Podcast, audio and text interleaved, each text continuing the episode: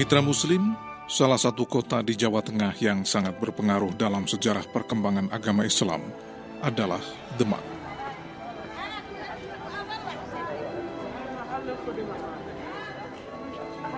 Kota di Jawa Tengah yang berbatasan dengan Semarang, Kudus, dan Purwodadi ini menyimpan sejarah panjang perjuangan dan siar agama Islam Nusantara.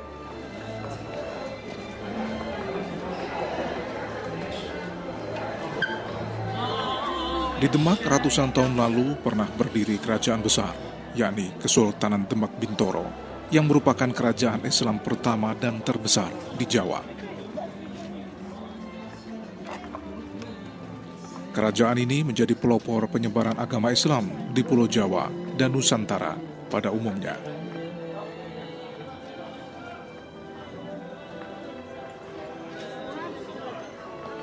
Di kota Demak, selain terdapat makam salah satu anggota Wali Songo, yakni Sunan Kalijogo, juga ada sebuah monumen yang menjadi ikon, sekaligus saksi sejarah tentang siar agama Islam ratusan tahun lalu, yakni Masjid Agung Demak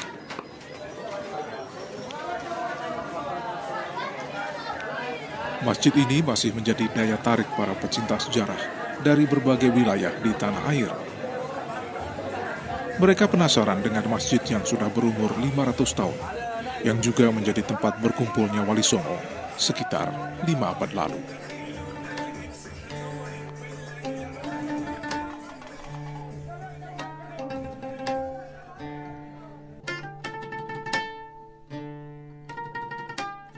Berbeda dengan masjid yang biasanya bentuk bangunannya mirip masjid di Timur Tengah, arsitektur Masjid Agung Demak mengadopsi secara penuh arsitektur Jawa.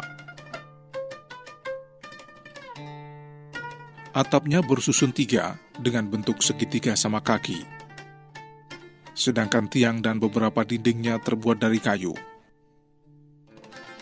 Bentuk yang hampir tidak berubah sejak didirikan pertama kali oleh Raden Fatah sekitar abad 15 Masehi.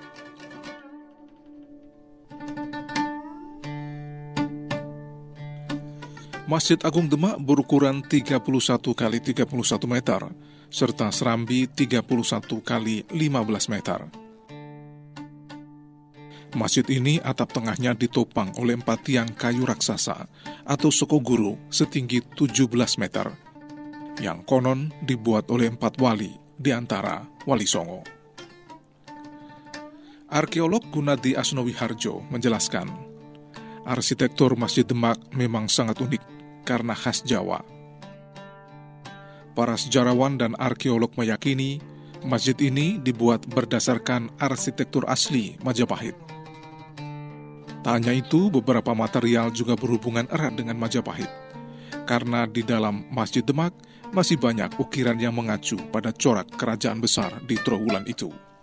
Masjid-masjid dengan arsitektur atap tumpang itu bukan semata-mata arsitektur Demak, tapi arsitektur yang diilhami oleh budaya pra-Islam.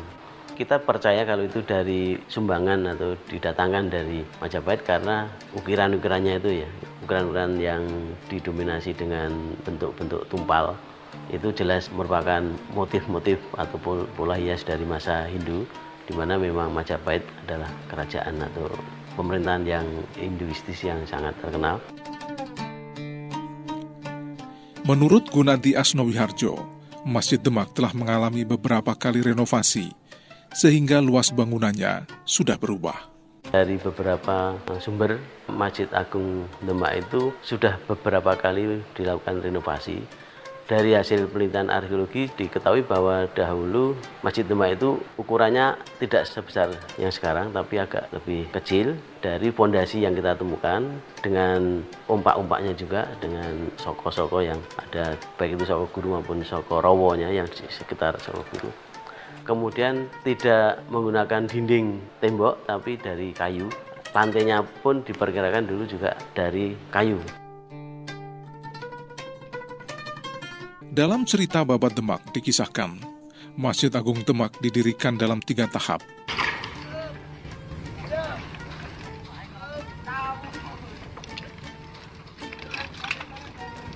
Pembangunan pertama tahun 1466. Saat itu Masjid Demak masih berupa bangunan pondok pesantren Gelagah Wangi.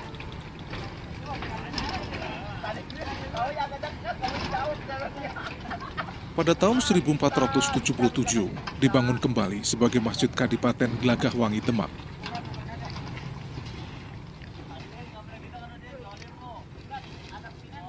Tahun 1478, ketika Raden Patah diangkat sebagai Sultan pertama Kerajaan Demak, masjid direnovasi dengan penambahan tiga trap. Raden Fatah bersama Wali Songo memimpin proses pembangunan masjid dengan dibantu masyarakat sekitar. Para wali juga saling membagi tugasnya masing-masing.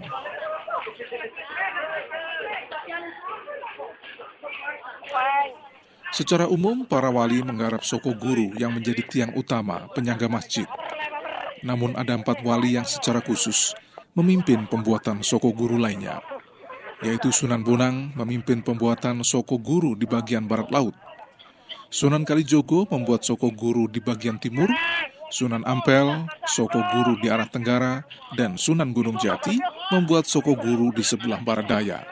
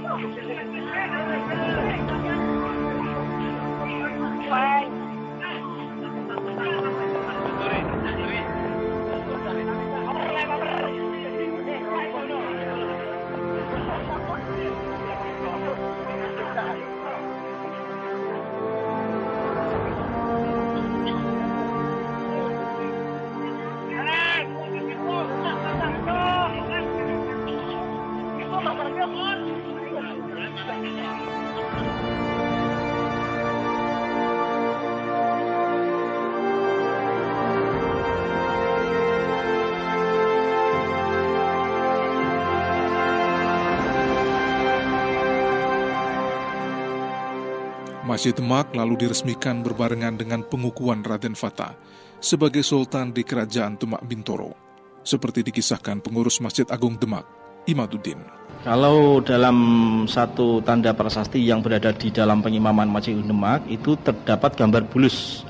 Bulus itu merupakan satu tanda tahun di mana satu kepala, empat ekor, nol badan, satu kaki, 1401 saka atau tahun Aji Saka kalau kita sinkronkan ke tahun Masehi itu e, diperkirakan sekitar 1479 Masehi di mana waktu itu diresmikan Masjid Agung Demak dan dilantiknya e, Raden Fatah menjadi seorang sultan yang bergelar Sultan Raden Abdul Fatah Al-Akbar Saidin Panautokomo yang mempunyai nama asli Raden Hasan atau Pangeran Jimbuningrat sebagai Sultan Demak atau Sultan Demak pertama atau Sultan Islam Kerajaan Islam pertama di Pulau Jawa.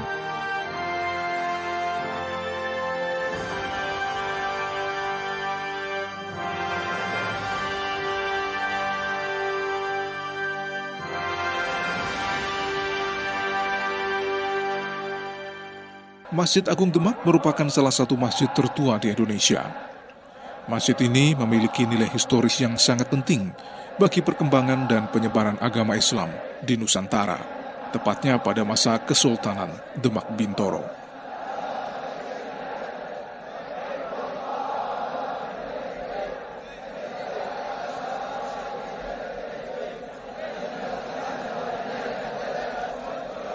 Sejarah mencatat, Masjid Agung Demak adalah tempat berkumpulnya para wali, penyebar agama Islam di tanah Jawa, yang lebih dikenal dengan sebutan Wali Songo.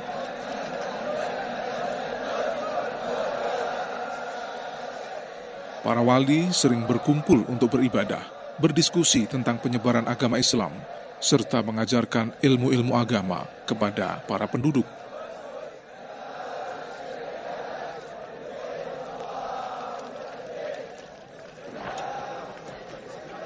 Demak sebelumnya merupakan kadipaten dari kerajaan Majapahit. Tapi kemudian muncul sebagai kekuatan baru yang mewarisi legitimasi kebesaran Majapahit.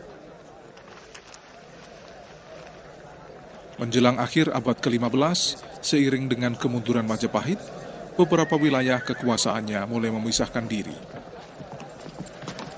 Bahkan wilayah-wilayah yang tersebar atas kadipaten-kadipaten saling serang dan saling mengklaim sebagai pewaris tahta Majapahit yang sah.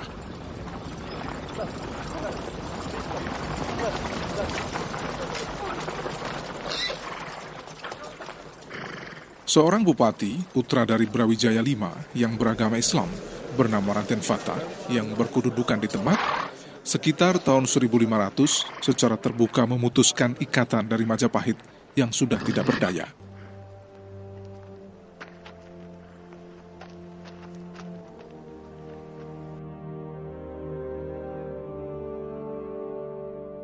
Atas bantuan bupati daerah-daerah lain yang telah memeluk Islam seperti Gresik, Tuban, dan Jepara, Raden Fatah mendirikan kerajaan Islam yang berpusat di Demak.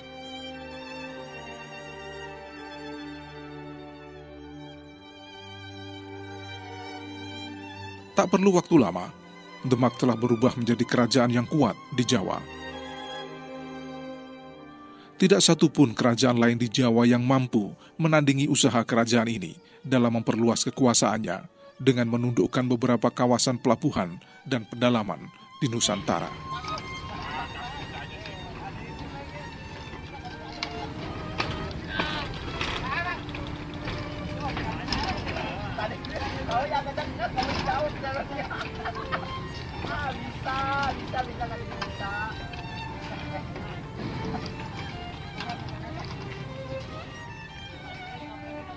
Selain Raden Fatah, raja di Demak yang berjasa menyebarkan agama Islam di Jawa adalah Sultan Trenggono.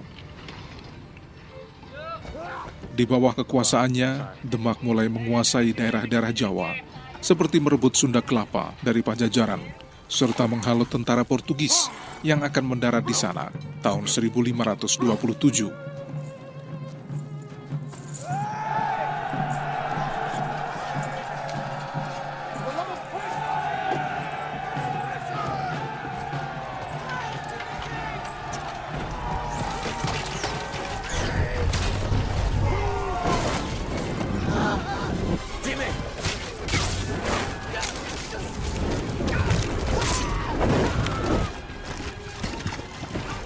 Pasukan Sultan Trenggono juga menguasai Tuban tahun 1527, Madiun, Surabaya, Pasuruan, Malang, dan Belambangan yang merupakan kerajaan Hindu terakhir di ujung timur Pulau Jawa. Sultan Trenggono meninggal tahun 1546 dalam sebuah pertempuran menaklukkan Pasuruan.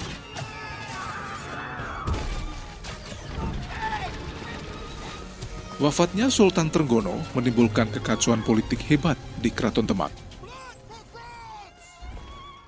Kadipaten-kadipaten berusaha melepaskan diri dan tidak mengakui lagi kekuasaan Demak. Sementara di dalam kerajaan Demak sendiri timbul pertentangan di antara para waris yang saling berebut tahta.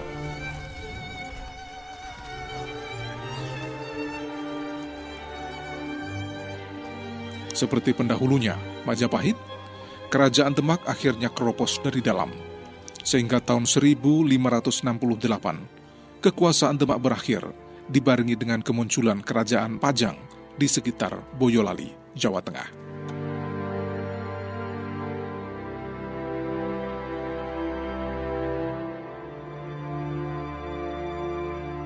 Namun sebagai pelabuhan laut tidak berarti kekuasaan Demak berakhir pada abad ke-16. Sebagai wilayah produsen beras dan hasil pertanian lain, daerah Demak masih mempunyai kedudukan penting dalam ekonomi kerajaan Raja-Raja Pajang dan Mataram Islam. Sampai abad ke-19, di banyak daerah di Jawa masih menaruh rasa hormat kepada Demak. Masjid Demak dan makam-makam Islam di Kadilangu masih bertahan dan menjadi tempat ziarah warga dari berbagai wilayah di Asia Tenggara. Hal itulah yang menyebabkan nama Demak tetap tidak terlupakan dalam sejarah Islam Nusantara.